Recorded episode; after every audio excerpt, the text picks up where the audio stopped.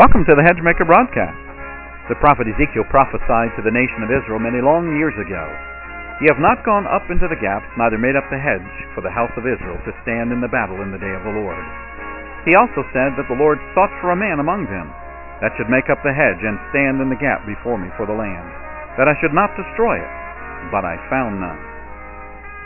Hedgemaker Baptist Ministries, located in beautiful Lancaster County, Pennsylvania, is attempting to stand in the gap and make up the hedge in these days of spiritual compromise and theological apostasy. Our biblical and historical Christian heritage challenges us to fill in the gaps left by those who have moved away from their biblical foundation. Listen now as we build up the wall and make up the hedge through sound preaching from God's holy word. Mark chapter number 15 tonight. Working our way through the Gospel of Mark, looking at the life of Christ. And since Mark is the Gospel writer that presents the Lord Jesus as a servant, we have been looking at Christ, our example of service. So tonight, the servant in a political trial. I want to make some applications of that this evening. Mark, of course, does not record all of the details about the life of Christ. And so we're going to have to go to the other Gospels to get the full picture of all of the trials. I'll mention it here and then we'll hit it again later. There are 3 religious trials and then 3 political trials. And so we're looking at Christ at the political trials, although we're following up on the religious trials. So as we do so, I want to look at Pilate as going to be our main character. Not the servant we want to emulate, but the character in the story here tonight who is going to present some problems to the servant, the Lord Jesus. Pilate is going to be typical of any who would present some political issues to the Christian. We're not looking for persecution to come to the Christian, but should it come, it would be like what Pilate is doing to the Lord Jesus. Now, it's not just Pilate. We've already seen the priests, the scribes, and so forth. And, of course, the people themselves are involved with that. So we'll hit them a little bit tonight. So I'm going to look at characteristics of the enemies of Christ. And then we're going to watch Christ's example and see what he is doing. So we're going to look at Pilate himself, first of all. He is going to be an antagonist. Let's read our text, at least part of it, chapter 15 of Mark, verse 1, and straightway in the morning, okay, so all of this, the religious trials, taking place in the middle of the night, straightway in the morning, the chief priests held a consultation with the elders and scribes, and the whole council, and bound Jesus, and carried him away, and delivered him to Pilate. What you see in that first verse is the last of the 3 religious trials. We don't have it recorded in Mark, but he is first taken to the house of Annas. Then he's taken to the house of Caiaphas. I believe we have Caiaphas' house mentioned in Mark, so we have that one in Mark, but you have to go to the Gospel of John, I think, to find the first one. These are all taking place in the middle of the night, after they arrest the Lord Jesus in the Garden of Gethsemane and take him from place to place trying to find accusation against him. Now, what they have to do, the Jews couldn't act on their own to prosecute the Lord Jesus. So they had to come up with, probably, we're from historians and so forth, a written accusation against the Lord to present him to the political arena. Pilate, and eventually he'll get to Herod, and then back to Pilate again. So, the elders, the scribes, and the chief priests, and the whole council. That's probably a reference to the Sanhedrin. Okay, so this 3rd religious trial is before the Sanhedrin. And they're probably formulating, the Bible doesn't give us the details about this, probably formulating and writing something to present to Pilate. And they bound him and delivered him to Pilate. Now, Pilate was what was called the procurator of Judea. Judea is the province around the city of Jerusalem. He was directly responsible to the Roman emperor for the administrative and the financial management of the country. Now, a man had to work himself up through the political and the military ranks to become a procurator. So Pilate had done all of that. Pilate was therefore an able man, experienced in the affairs of the politics and the government, as well as some, we don't know exactly what, military. However, the Jews despised Pilate, and Pilate, in turn, despised the Jews, in particular, their intense practice of religion. When we learn this from history, it's not in the Bible, when Pilate became the procurator of Judea, he did two things that aroused the people's bitter hatred against him. First, on his state visits to Jerusalem, he rode into the city with the Roman standard, which was an eagle sitting atop a pole. So he'd ride his horse, hold that standard. All of the previous governors had removed the standard because of the Jews' opposition to the idols. So that's the first thing he did. Of course, that would tell the people, well, they already knew he was, for and working for the Roman government, and they despised the Roman government. They were under Roman rule. Second thing Pilate did was he launched a construction of a new water supply for Jerusalem. That wasn't so bad, but to finance the project, he took the money out of the temple treasury. Okay, so basically took the Jews' money. And the Jews never forgot or forgave this act.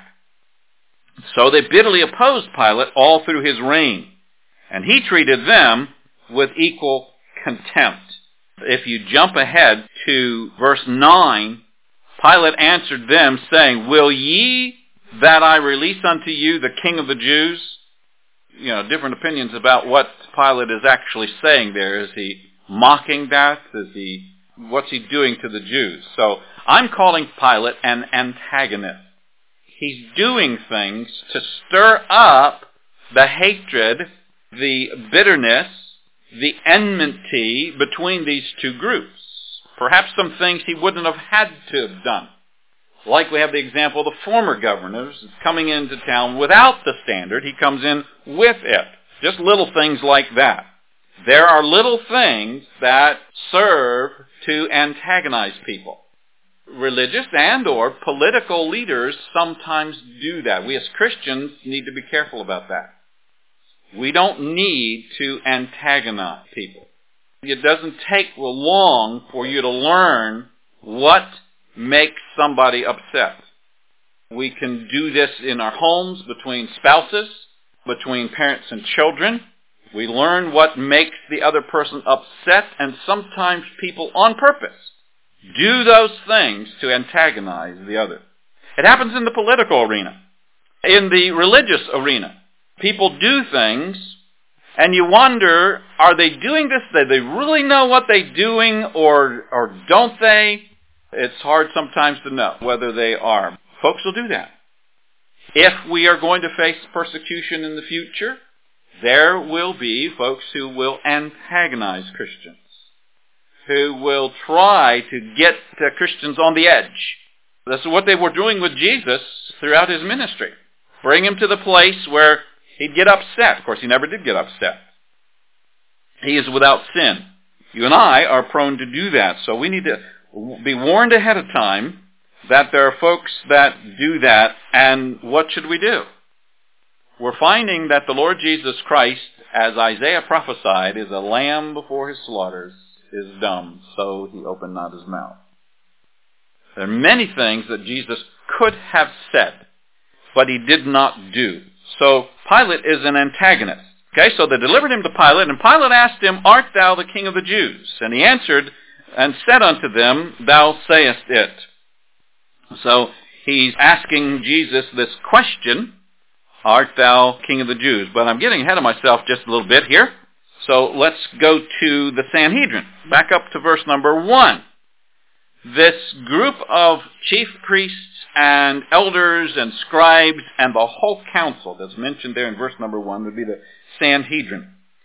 These folks, along with many others, We don't have it in Mark's gospel, but in some of the other gospels, the soldiers, the Roman soldiers, when he finally does get to Pilate's house and into Herod's palace, those Roman soldiers mock him. So the second thing that I find, Pilate was an antagonist. The religious rulers, the Sanhedrin, were mockers. You'll find people who mock the Lord. I was just listening while the ladies were getting ready. I was out in the car, and I was listening to Robbie Zachariasen. He was talking about how folks actually mock the things of Christ. We're living in a day and age when in homes, parents do not give their children the Bible. They do not tell them about Jesus, and actually mock the things of Christ. That's the day and age we're living in. Mockers who make fun of the truths. And so that's what we find with the Sanhedrin. The Sanhedrin was the ruling religious body. They met to finalize these charges against the Lord Jesus, and were suggesting that they're probably putting something down in writing in order to bring this to the Roman authorities. They utilize false witnesses. If you go back to chapter 14 and read verses 53 to 65, they are utilizing false witnesses. I don't know where they find these people and how they do this, if they actually paid them to say these things, or if these false witnesses actually believed what they were saying. It's hard to know. There are people who think that what we call a falsehood, they think it's actually the truth. And the Bible says that that's what's going to happen in the last days. They'll exchange the truth for a lie, and so they'll mix things up, and they can't discern the difference between truth and error. They're also doing this, of course, in the evening with these night trials, which should not have happened. That was illegal, in the wee hours of the morning, possibly taking a break, Jesus under arrest, taking a break for breakfast, perhaps some rest along the way. And now they're returning here in verse number 1 to formulate, probably in writing, the charges against Jesus. Now the charges would have had to have been strong. The Roman government was not going, in fact we'll find that as Pilate hears them, he says, I find no fault in him. So the charges had to be strong. The Romans would, in order to force the Romans to condemn him to death, and that was the decision that this group made. So as soon as the charges were made, they bound him and they led him away to Pilate. Now there's an interesting note on this. They bound Jesus and they carried him away. Let's go to the Old Testament, Psalm 118 and verse number 27. Psalm 118 and verse number 27. It says, God is the Lord, which hath showed us light. Bind the sacrifice with cords, even unto the horns of the altar. Now the Jews are not thinking of Christ as a sacrifice, are they? But we know that's what Christ was. So they bound him, not knowing it, but as if he were a sacrifice. And then turn to Hebrews chapter 10. Hebrews chapter 10, and begin reading at verse number 5. Wherefore, when he cometh into the world, he saith, Sacrifice and offering thou wouldest not, but a body hast thou prepared me. In burnt offerings and sacrifices for sins thou hast had no pleasure. Then said I, Lo, I come, in the volume of the book it is written of me to do thy will, O God. Above, when he said, Sacrifice an offering and offerings for sin, thou wouldest not, neither hadst pleasure therein, which are offered by the law. Then said he, Lo, I come to do thy will, O God. He taketh away the first, that he may establish the second. The first would be the animal sacrifices that he mentioned in the first verses of the chapter. And the second would be himself, by the which will we are sanctified through the offering of the body of Jesus Christ once for all. And every priest standeth daily, ministering and offering oftentimes the same sacrifices, which can never take away sins. But this man, after he had offered one sacrifice for sins, forever sat down on the right hand of God, from henceforth expecting till his enemies be made a footstool. For by one offering he hath perfected forever them that are sanctified. So the book of Hebrews tells us that Christ was indeed a sacrifice. So the Sanhedrin, the chief priests and scribes, are binding Jesus as if to bring him to a sacrifice. They're not knowing probably that they're doing that, but they are in a sense fulfilling prophecy. So we have Pilate, who is an antagonist, and we have people out there who will antagonize believers. We have the Sanhedrin and others. The soldiers will mock, it's not in our Mark text, will mock the Lord Jesus. They'll put a purple robe on him and tell him to prophesy. They'll slap him on the face and tell him who hit you, blindfolded him. You read all of the accounts of the four Gospels. All of those things take place somewhere throughout all of these trials. So, I'm going to come back to Pilate again, but it's not just Pilate, it's really the people, the priests, and Pilate who are rejecting the Lord. So we have an antagonist, we have a mocker, we have rejectors. Pilate is not really accepting Jesus for who he is. Let's read that text again back in Mark. Mark chapter 15, verse 2. They delivered him to Pilate, and Pilate asked him, "Art thou the king of the Jews?" And he answering said unto him, "Thou sayest." Look at the servant Jesus. Okay? Now he opened not his mouth, right? He didn't refute, but he does say some things along the way. How would you feel if you were in Jesus' place? Having gone through that whole night, 3 religious trials. You've been taken to the house of Annas, the house of Caiaphas, and you've been charged and falsely accused. The Sanhedrin comes and makes this formal charge. Now you're presented to Pilate, the Roman procurator, and he asks the question, "Art thou the king of the Jews?" Evidently, that was the charge that the Jews brought against him. Here's a man who claims to be the king of the Jews. And I scratch my head and shake my head and say, is that a charge for which he ought to be crucified? But they thought it was. And really, that's all they could come up with? That's pretty pathetic. So we ought to live in such a fashion, right, that they cannot bring a charge against us. They cannot find fault against us. That's the way we ought to live. Joseph lived that way. David, for much of his life, lived that way. Of course, there were some sins in David's life that are recorded forever in history. All right, but a man after God's own heart, the Bible calls him. We ought to live in such a fashion that no one can bring a charge against us. You call yourself a Christian and you live like this? No charges. That's the way we ought to live. So we're learning from the example of Christ. When he finally does answer Pilate, he's meek and humble in his speech and in his demeanor, his character, and his appearance. Now, I didn't really study this, but somebody's telling us that the Greek form of Pilate's question is asking the question emphatically, "Thou? Art thou the king of the Jews?" Like that. We find here's no revolutionary fire in Jesus' eyes, although we read the book of Revelation and we see that the Lord is that way. But he's not presenting himself to Pilate with fire in his eyes. Have you ever seen fire in somebody's eyes? Indignation and antagonism can stir up that fire. No revolutionary fire in his eyes or in his voice. When I get excited about something, I tend to raise my voice and have a little more zeal in what I'm saying and get excited. There's a humble, a meek air about him and a look. There were no friends, no followers with him. "You are the king of the Jews? Where's your following?" He's all by himself.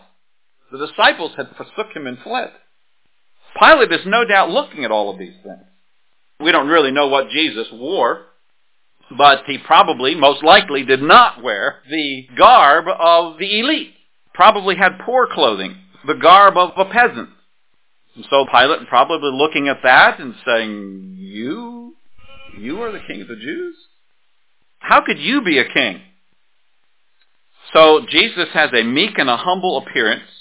That's the way we need to appear. We don't have to be like John the Baptist, you know, eat locusts and wild honey and that sort of thing, and appear to be shabby. No, I think we ought to look nice, but we don't have to appear like a king, okay, even though we're child of a king. And then look at Jesus' strong claim. Though he doesn't have the appearance of a king, he says, thou sayest it. Thou sayest it. Very clear. Unmistakably, you have said the truth. Yes, I am the king of the Jews. A strong claim to be who he says he is. Now, we don't have it here. I suppose we ought to go to John's Gospel to get just a bit more detail about this. John chapter 18. John chapter 18, verses 36 and 37. Because Jesus explains just a little bit more as John records it for us. Let's read some more of this. Let's go back to verse 33. Then Pilate entered into the judgment hall again and called Jesus and said unto him, Art thou the king of the Jews? Jesus answered him, Sayest thou this thing of thyself? Or did others tell it thee of me? And Pilate answered him, Am I a Jew? Thine own nation and the chief priests have delivered thee unto me. What hast thou done? And Jesus answered, My kingdom is not of this world. Okay, I am the king of the Jews. My kingdom is not of this world. If my kingdom were of this world, then would my servants fight, that I should not be delivered to the Jews. But now is my kingdom not from hence. And Pilate therefore said unto him, Art thou a king then? Jesus answered, Thou sayest that I am a king. To this end was I born, and for this cause came I unto the world, that I should bear witness unto the truth. Every one that is of the truth heareth my voice. There's a little bit more explanation here as John records this.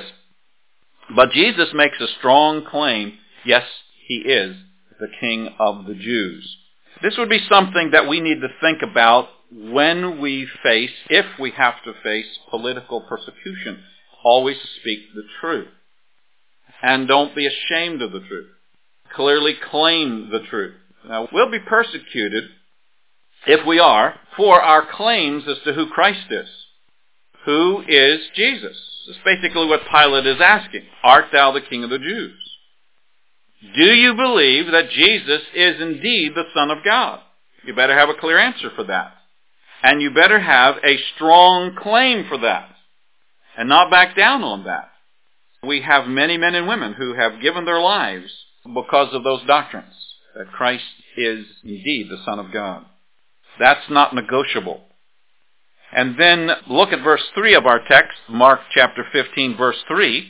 And the chief priests accused him of many things, but he answered nothing. So evidently, the folks that came to bring this charge, the crowd of them, are also now accusing him of various things. In John's Gospel, we read that Pilate asked the question, What hast thou done?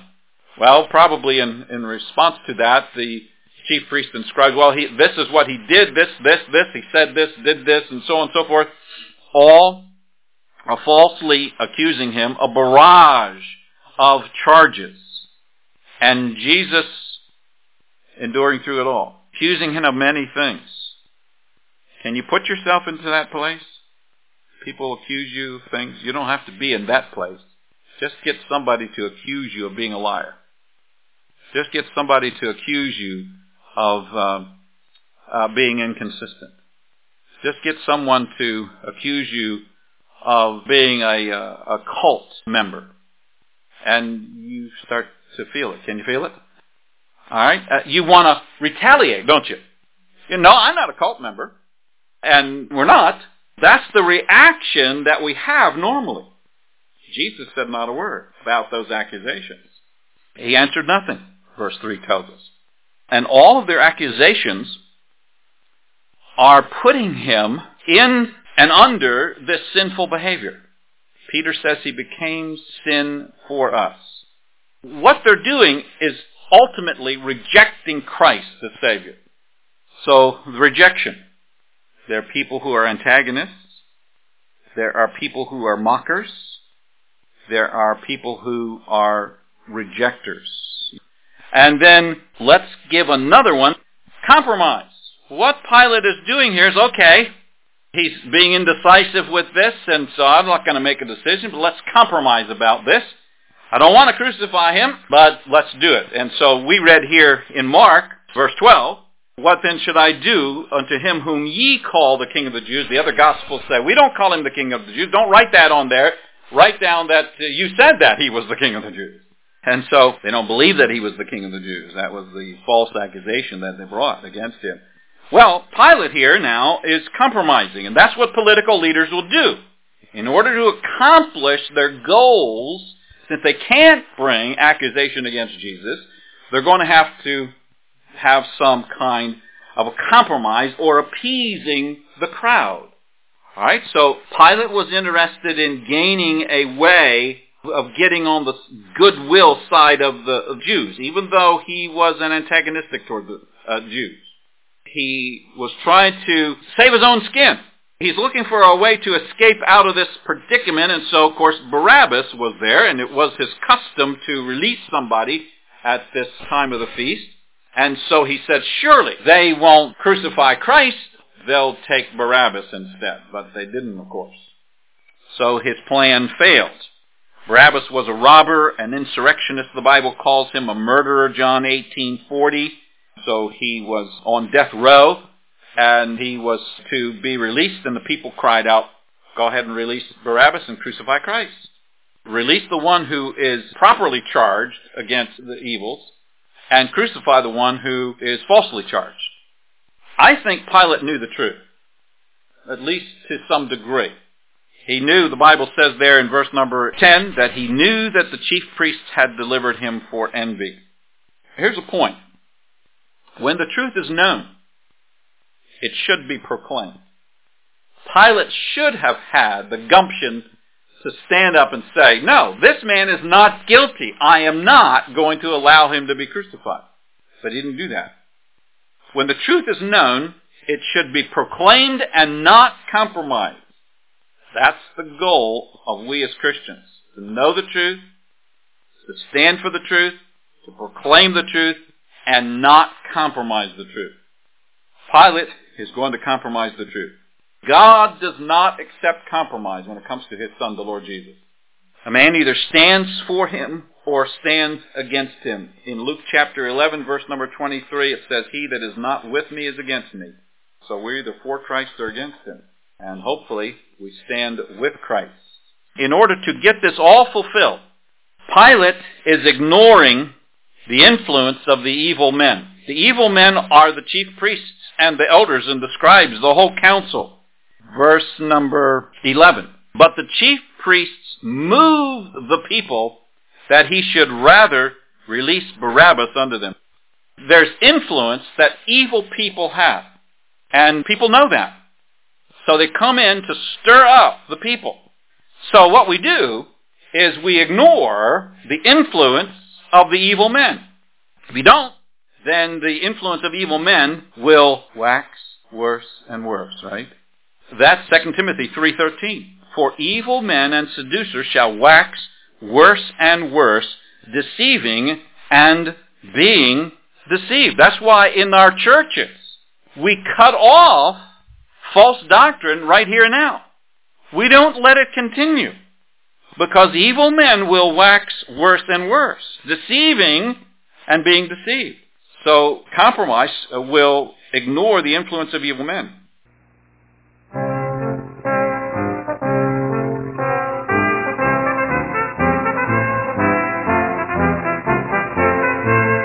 This is Dr. Lee Hennies, and we want to thank you for listening to the Hedgemaker broadcast today. Most of our broadcasts are portions of a sermon that I have preached to church. Hedgemaker Baptist Ministries is the preaching, teaching, and writing ministry for myself. You can visit us on the web at hedgemaker.org. And let's be encouraged to stand in the gap and make up the hedge until Jesus comes again.